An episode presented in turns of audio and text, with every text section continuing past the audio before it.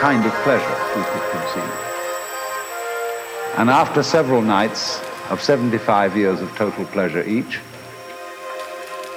finally you would dream where you are now.